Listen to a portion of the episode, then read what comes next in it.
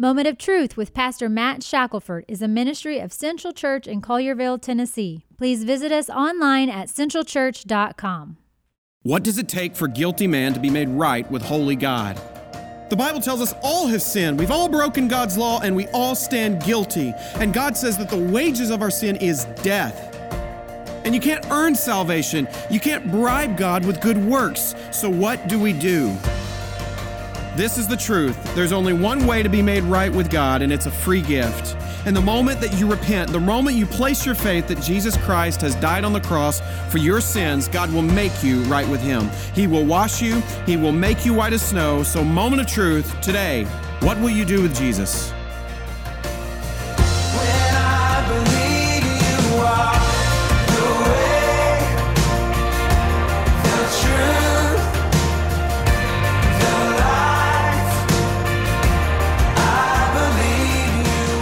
If you've ever visited an optometrist, you know you're supposed to get your vision checked every year. We do this to make sure we're seeing clearly. If there are any problems, we get a prescription to correct our vision. In today's sermon, Pastor Matt looks at 2 Timothy chapter 4, verses 1 through 5 and shares how we can see clearly when our culture's vision is so distorted. To get back on track, people have to hear God's Word. Preaching is the cure for a slowly decaying culture, and how we can help people see in 2020. Let's turn to 2 Timothy and listen in now for your moment of truth. Well, friends, thank you so much for being here. It is such a joy to come and to open the Word of God today. Let's take our Bibles and let's open to 2 Timothy chapter 4. 2 Timothy chapter 4.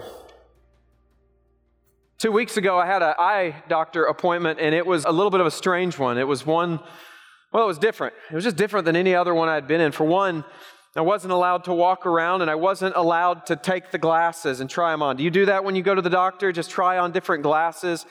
They didn't let you touch anything. You had to put a mask on. You had to wash your hands before anything happened. But when I sat in the chair and they started examining me, they said, you know, this is the time of life where we start examining up close vision and, you know, things like that. And they said to me, you know, Matt, you may need to start wearing a pair of these right here, up close glasses, reading glasses.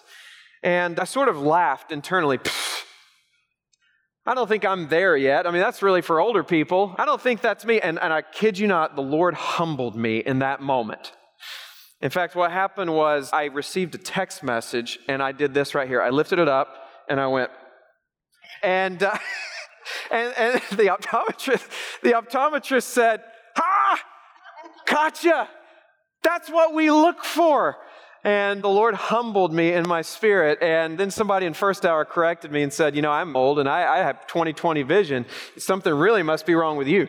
But, you know, I found myself, sure enough, it's starting to change. And then the doctor said to me, You don't have a job where you look at a computer screen or a book very often, do you? I might. I might. Yeah, I think I do. And I do a lot of reading. But sure enough, they said you're going to have to start wearing some up close, some reading glasses. And so I'm starting to do that. But apparently, I have something called presbyopia. And this is not Presbyterian, presbyopia. And this is an interesting condition. It's where the lens in the eye, over time, it sort of becomes rigid and smaller and it doesn't expand and contract as responsively as it used to. And what happens is over time, our eyes get lazy. We don't see with the clarity that we used to see with. And well, over time, you need help. And that's what happens. And many of you have probably walked through that. Now, I only bring it up because we're living in decaying times. It's not just my eyesight that's decaying. All of life is sort of a decaying time. We see the decay in everyday life. And I look out on our world, and it seems to me like our world is seeing less and less clearly. Don't you think that's true in our world? It seems like we're losing our sight. These are decaying times. We see it in society. we see a society that has just, it's blown me away with the things that our culture in our time, in one generation, has started embracing. It's like, okay, here's Marxism, we'll take some of that. Here's socialism, we'll take some of that. Here's abortion, we'll fully embrace that. Let's defund the police. The conscience is vanishing. Crazy to me the decay of our culture and the times we're living in. It's like the culture is losing its sight. And I'm just, I'm stunned by it. I can't really believe it. It's sort of like when I heard that diagnosis, you might be losing your vision. I didn't quite believe it at first. More than that, though, it's not only decaying times with decaying sight, it's deceitful times. I mean, we live in a society where the lie is fully embraced, isn't it? It's a society where things have been built upon with the lie. Everything has spin. Journalism is dead. It's all fake news. The conscience is vanishing. It's sensational. It's it's a bizarre times. In fact, it reminds me of the quote by Mark Twain. Mark Twain said, A little lie, a little lie can travel halfway around the world while truth is still lacing up her boots. That is the time we are living in, brothers and sisters. To make matters worse, it's not only decaying times with a decaying sight, it's not only deceitful times with lies everywhere, it's also a decadent church. The church isn't as strong as it used to be.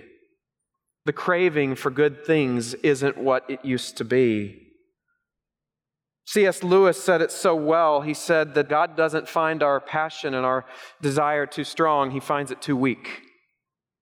We live in a day where people don't crave preaching like they used to. They don't crave the Word of God like they used to. The hunger of God's people has become weak. We live in the day of sermonettes for Christianettes. We we live in a day with guys like Fred Craddock, who wrote a book. He's kind of one of the villains of expository preaching, and he wrote a book called As One Without Authority.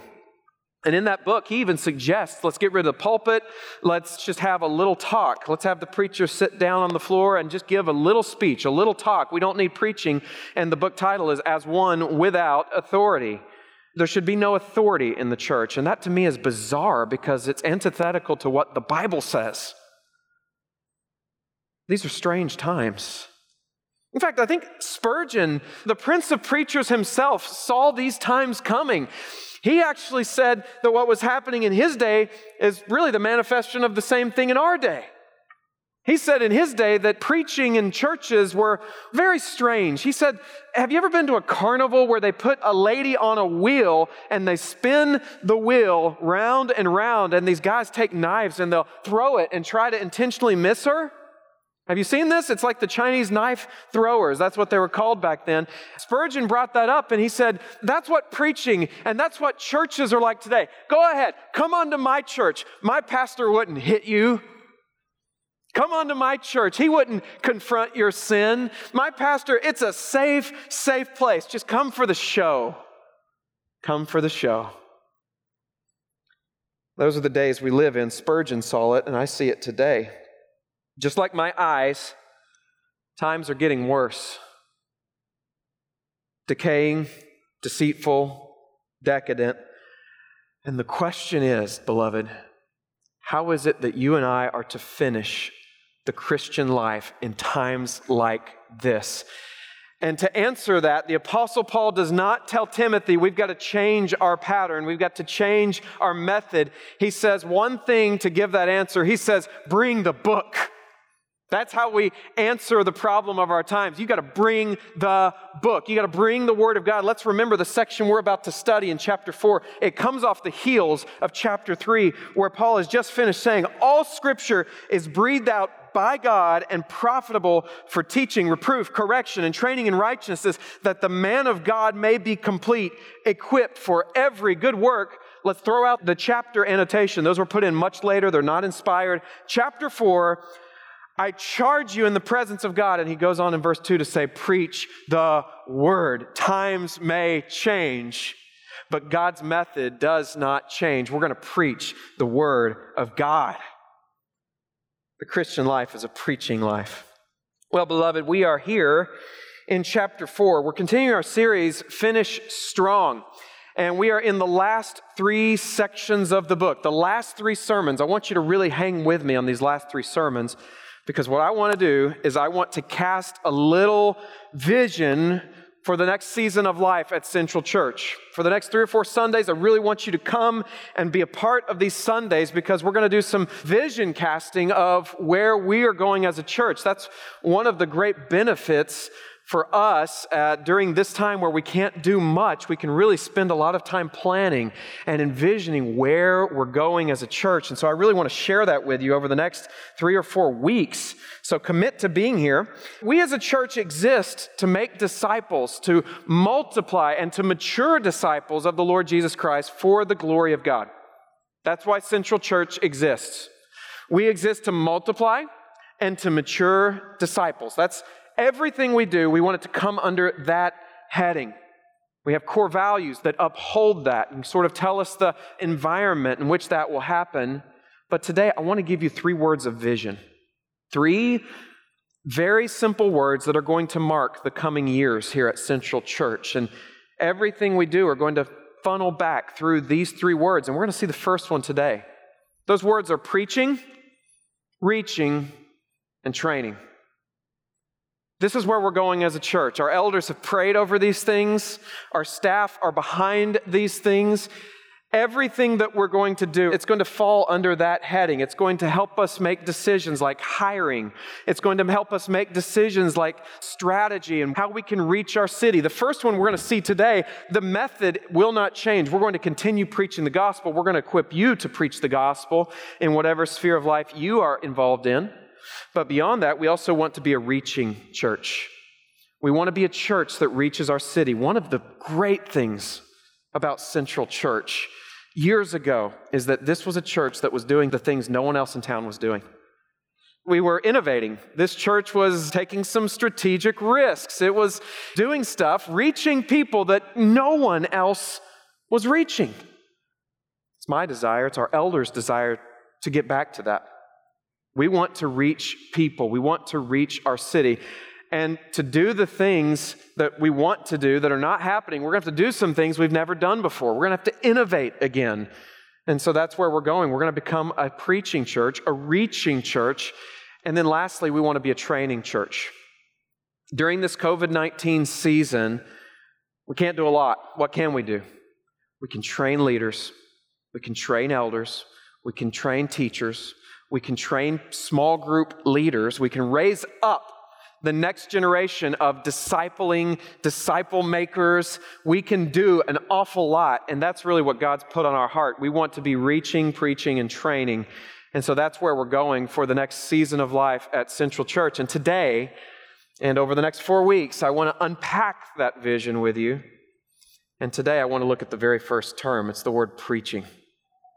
That's what this passage that we're about to look at is all about. It's the preaching of God's word. So let's take our Bible and let's stand together in honor of God's word. We do this out of respect, we do this out of authority because the word of God has a place of authority here at Central Church. The Bible, dear friends, the Bible is central. We're going to look at the first five verses. I'm going to put on my reading glasses. I charge you in the presence of God and of Christ Jesus, who is to judge the living and the dead, and by his appearing and his kingdom, preach the word. Be ready in season and out of season, reprove, rebuke, and exhort with complete patience and teaching. For the time is coming when people will not endure sound teaching, but having itching ears, they will accumulate for themselves teachers to suit their own passions and will turn away from listening to the truth and wander off into myths. As for you, always be sober minded, endure suffering, do the work of an evangelist, fulfill your ministry. Sum up the whole sermon today in this one thought that I want to put on the screen here. Preaching timeless truths is the only prescription for truthless times. That's where we're going today. There's only one prescription for the time we're living in. We've got to get back to the Word of God. And while you have it open, I want you to see this. Look at a few terms here. Notice that first word in verse 2. It's the word preach. All these terms are appositional terms. They show nuances of preaching. You see it in verse 2. At the end of verse 2, again, there's the word teaching. Then in verse 3, you get that word sound teaching. Then in verse 4, you get the truth. Then in verse 5, you get two words, your ministry. These are appositional words fulfill your ministry, teach. It's all the same thing. It's all the same thing. You and I are to be focused on a preaching ministry in whatever context you have. Maybe it's to people at your work, maybe it's to people in your family, Wherever you go and wherever we go as a church, we are to be a preaching, teaching, truth telling people. And that's the only way we're going to accomplish our mission. Now, I want to show you this. Before you sit down, let me just remind you Martyn Lloyd-Jones last week, I mentioned him in a sermon and I thought about him this week, the good doctor. Martyn Lloyd-Jones, he, left an amazing, a promising job of being a physician for England and for royalty. He left fame, he left fortune, he left the perfect life. And people asked him when he threw that away to become a preacher, they couldn't believe it. They said, You're an amazing guy. You threw all that away to preach? And this is his response. He said, I gave up nothing. I gained, I received everything. I count it the highest honor that God could confer to any man to call him to be a herald of the gospel. And that's what I want to say to you today, beloved. I want to enlist you to become a herald of God's word and to preach God's word and see it as beautiful and high and holy calling on your life. So may God bless the reading and preaching of his word. May he apply it to our hearts. You may be seated. Finishing strong is a life that preaches. How do we help people see truth in 2020? How do we help people receive the truth of God's word? I have three things that I want to give you. Number one, first, we have to be concerned about your commission. First of all, you and I are going to have to be radically concerned about our calling, our commission in life. Are you one of those people that thinks about your calling very often? If you're going to pick up this desire, this passion for fruitfulness in ministry, fruitfulness in life, you're going to have to be passionate about your commission. Notice those first three words in verse 1. I want you to see the seriousness of this. I charge you. These are the Apostle Paul's final words to Timothy. We're in the last chapter. The last chapter he will write of this epistle. And remember, last words are lasting words. What would you say to your children if you had one final thing to say to them around a hospital bed? This is the last thing you can tell them. What would you say? He is giving Timothy, his son in the faith, the most important words he could give before his head is removed. I charge you he makes this as weighty. Listen to me. He makes this as weighty as he possibly can. What does he charge him to? In the presence of God. In the presence of God. That's pretty weighty. And then again, and of Christ Jesus. That's your Lord. That's your Master. That's your Savior in His presence.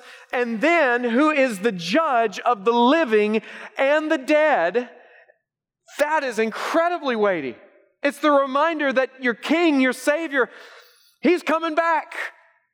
And it's the reminder that this is not merely about earthly relationships and earthly concerns and earthly matters. One day, beloved, one day, the people in your life, oh, get this, the people in your life, they are going to stand before Jesus Christ. They're going to lock eyes with the Lamb of God. That is a heavy, heavy day.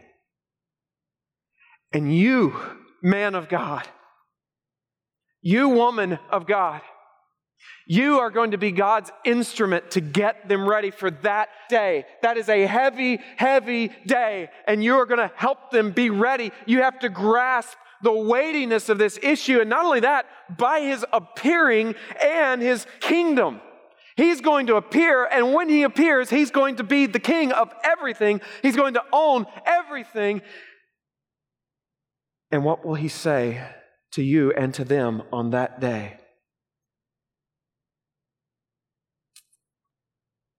How do we grasp the seriousness of this charge? That we have been given a mission to fulfill? My fear for broader Christianity, my great fear, is that many will stand before the Lord and there will be large chunks of our life that we wasted. I don't want to hear that. I know I will, though. There will be sections of my life that I will stand before the Lord and I will have wasted. What will we say?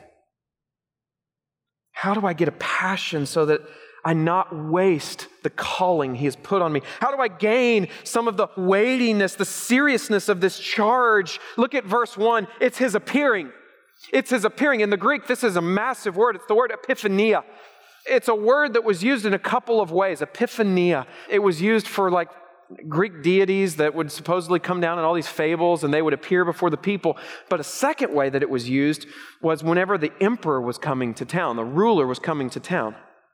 The ruler would show up, the word would get out to the town, and the people would find out he's coming to town, and there would be this flurry of activity in the city to sort of get things right.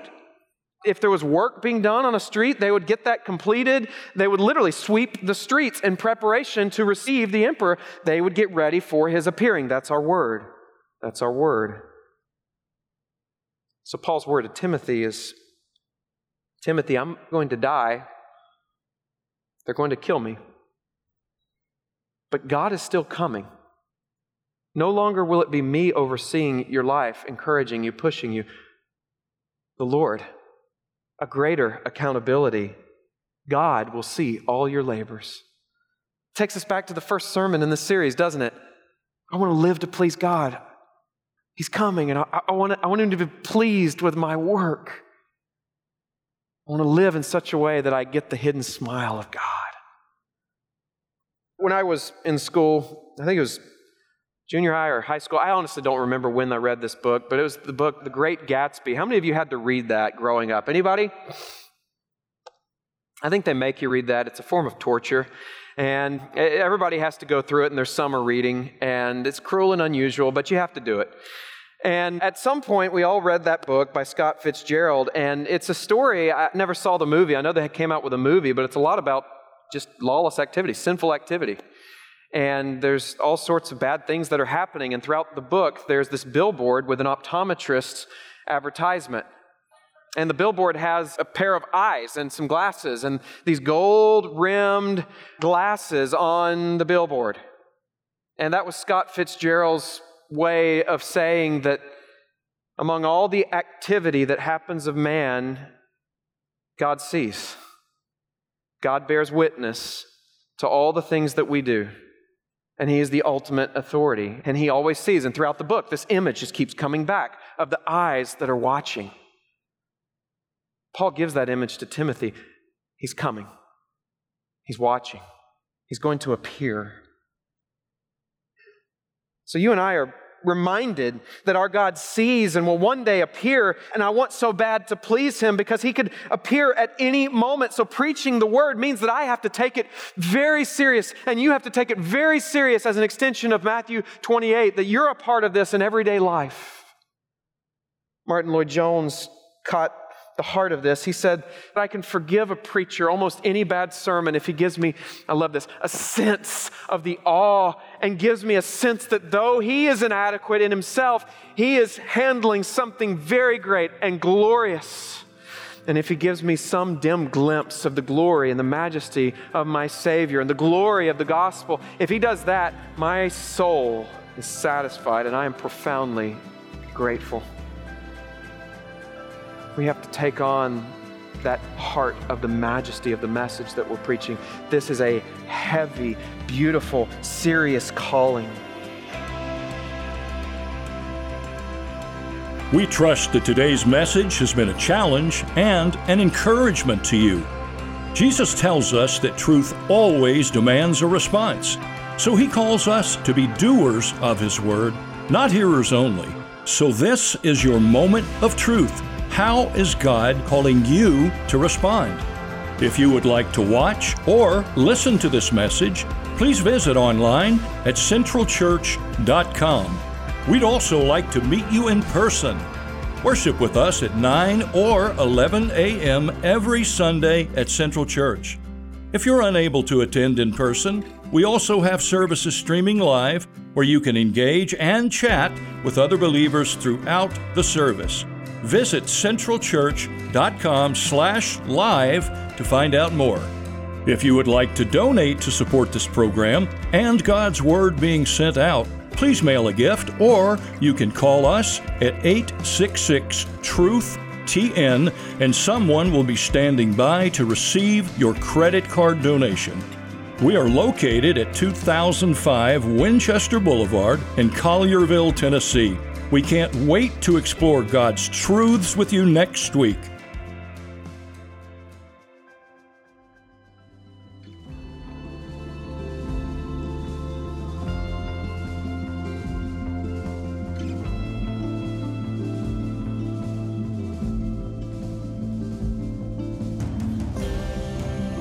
Moment of Truth is sponsored by Central Church.